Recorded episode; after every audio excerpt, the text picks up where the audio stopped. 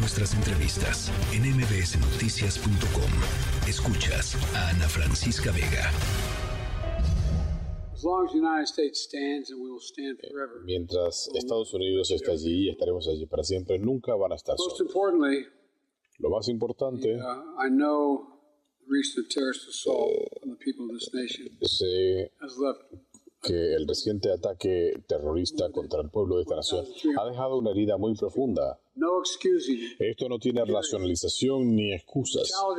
Punto. La brutalidad que hemos visto tendría un terrible impacto en cualquier parte del mundo, pero aquí es aún más profundo. Imagínese, señor presidente, imagínese, señor presidente, el miedo y el pánico de esos niños en sus últimos momentos, cuando los monstruos descubrieron sus escondites. Jamás ha secuestrado a mujeres, niños, ancianos, supervivientes del holocausto. Sé que comparte nuestra indignación al respecto, que comparte también nuestra determinación de traer de vuelta a estas personas. Bueno, pues una visita em, pues rápida del presidente Joe Biden de los Estados Unidos a Israel, una visita que em, pues tenía como objetivo principal, lo que escuchábamos en, en este audio, era pues refrendar el apoyo de Estados Unidos a Israel bajo cualquier eh, bajo cualquier circunstancia y en cualquier contexto, pero también tenía pues por lo menos un par de eh, objetivos adicionales. Uno de ellos tratar de eh, em, pues flexibilizar de alguna manera la em,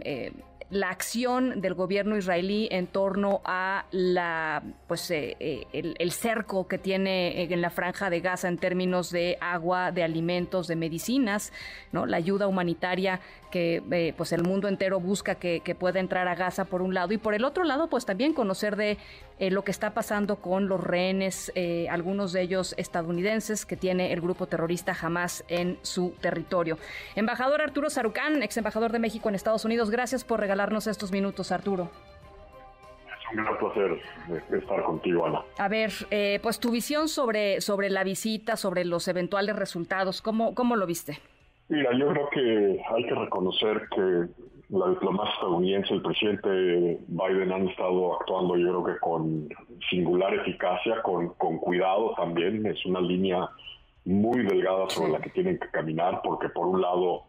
efectivamente es importante subrayar el apoyo a Israel, tiene, tiene una derivación eh, político-electoral muy importante para el proceso presidencial estadounidense el próximo año. Eh, por el otro lado, mandar señales a actores regionales y extrarregionales. Estoy pensando sobre todo en Siria, Irán y Rusia, de que no busquen escalar el conflicto eh, entre Hamas, el grupo terrorista Hamas Israel. Sí y también, eh, digamos, tratar de inyectar cierto nivel de cordura en las tomas de decisiones del gobierno israelí,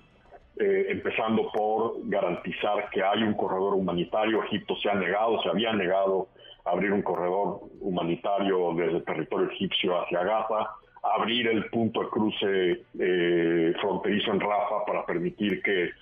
palestinos que tienen doble nacionalidad pudieran salir de la franja de Gaza eh, en parte porque tanto el gobierno jordano como el gobierno egipcio, hay que decirlo, con sin rodeos, Ana, tienen miedo a que si aceptan población refugiada palestina, eh, no van a regresar estos eh, palestinos a, la franja Gaza y que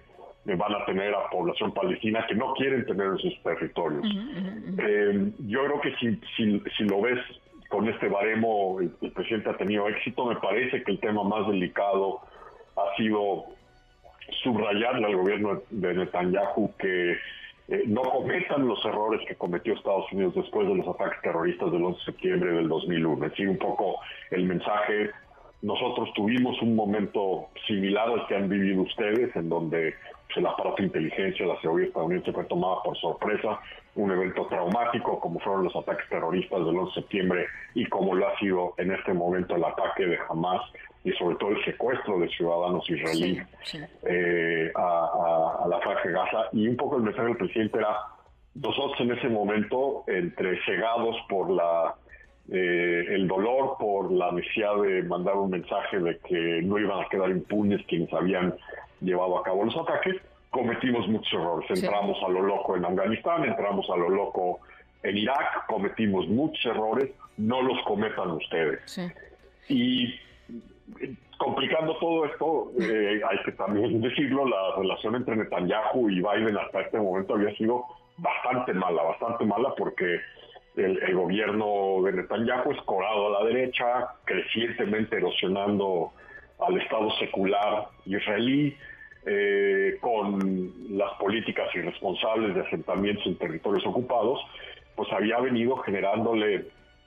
a la comunidad judío americana eh, en Estados Unidos eh, un, creciente problema porque como nunca en la historia de la comunidad judía estadounidense, hoy por hoy hay enormes niveles de cuestionamiento y de crítica al gobierno israelí y sobre todo al, intentona que no nos va no, no va a sonar demasiado eh, eh, extraño a lo que estamos viviendo en este momento en México, Ana, el intento del gobierno de Netanyahu de acorralar, amordazar, atar al poder judicial israelí, eh, suprimiendo toda una serie de facultades que tiene la Suprema Corte y el Poder Judicial en Israel. Y pues esto ha generado primero una sociedad israelí brutalmente dividida y a sectores importantes de la comunidad judía en Estados Unidos crecientemente críticos con el gobierno de Netanyahu. Eh, el tema, déjame regresar un poquito al tema de, de, las, de las experiencias del pasado de Estados Unidos y de lo que podría representar para Israel, por ejemplo, entrar a Gaza. Eh, em, parte de, de, los análisis que se hacen eh, eh, estos días en, distintos espacios, pues tiene que ver justamente con lo, que estaría en juego o lo que, o lo que se pondría en juego si es que Israel decide efectivamente eh, reocupar la franja de Gaza o, o algún pedazo de la franja de Gaza pues consecuencias seguramente desastrosas tanto para Israel como para pues, el, acomodo geopolítico del, Medio Oriente. ¿Cuál es tu opinión? ¿Tú crees que eh, eh, es inminente, digamos, crees que no hay manera de que eso no suceda? Yo creo que no hay manera de que Israel no eh, incursione a la franja de Gaza con efectivos sobre el terreno, porque además está en juego el destino, la, la, situación que enfrentan los 100 rehenes, 100 y pico rehenes, incluyendo soldados, niños, mujeres, ancianos que han sido tomados por, por Hamas. Pero eh, ahí es donde yo creo que Biden ha sido muy enfático en privado. Lo ha hecho en público con cuidado, pero yo creo que en privado ha sido muy enfático el presidente con su homólogo israelí para decirle no la rieguen, no generen anticuerpos, eh, una incursión a lo loco en Gaza que además cobre la vida de civiles inocentes palestinos va a incendiar la calle en los países árabes. Y es un tema también de enorme preocupación porque todo mundo está hablando de un conflicto regional, pero a todo mundo se le olvida que hay un importante divorcio entre lo que las sociedades, los pueblos árabes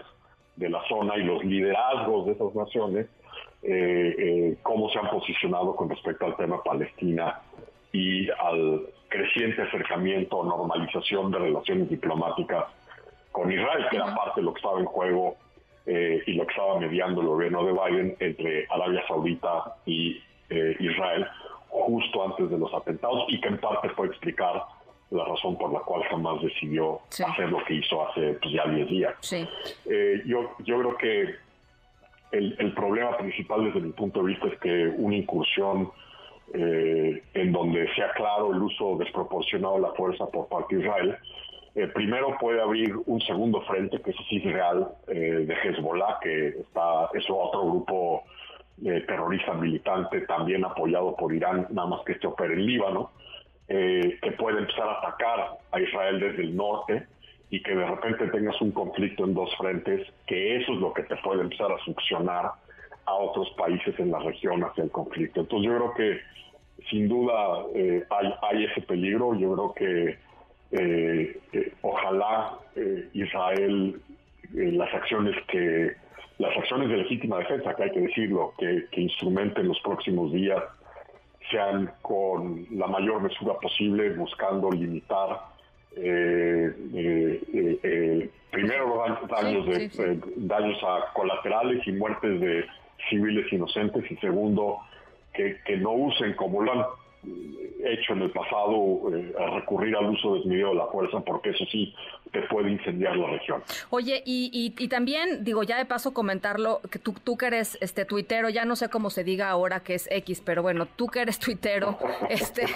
eh, eh, a mí me ha llamado muchísimo la atención, por supuesto, la guerra de narrativas, ¿no? En redes sociales y la cantidad de desinformación, Arturo. O sea, creo que esto le pone una capa de complejidad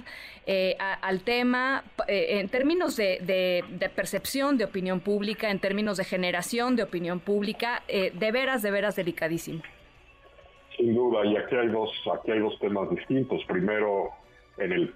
caso particular de Twitter, ahora ya X, una plataforma que ha dejado de, curar y de, y de estar vigilando que la plataforma no sea usada para desinformar o para propalar mentiras. Entonces, primero tienes un tema de labor editorial, de curaduría de una red social que lo ha dejado de hacer desde que Elon Musk la adquirió. Segundo, tienes el problema que hubiese, se hubiese dado con o sin eh, Elon Musk al frente de, Twitter, que es la propaganda y la desinformación que distintos grupos y distintas naciones están buscando imponer como narrativa en redes sociales en general. Y el caso más claro lo vimos con eh, la explosión en el hospital. en Gaza, en donde inmediatamente Hamas y otros, otras voces también desde Irán, desde otros países, empezaron a propalar que esto había sido un ataque, un bombardeo de las fuerzas israelíes y pues todo crecientemente indica que no fue así, que fue un cohete disparado por otro grupo militante palestino, no Hamas, que eh, pues falló y, en vez de ir a territorio israelí pegó en el hospital porque pues, todo el trabajo por él llevan hay dos o tres grupos enormemente serios que han hecho este trabajo eh, desde la época del derribamiento del avión, de, te, acordarás de, la línea malaya sobre el ah. territorio ucraniano, que han hecho mucho trabajo forense de esta naturaleza, que, ahora llevan pues las últimas 24 horas enfocados a tratar de entender qué pasó y pues recientemente todo parece indicar que efectivamente, y inteligencia estadounidense ya lo empieza también a confirmar, que pues esto no fue un ataque israelí, sino que fue un cohete que pues este mal dirigido pegó en un lugar en donde no tenía que haber pegado.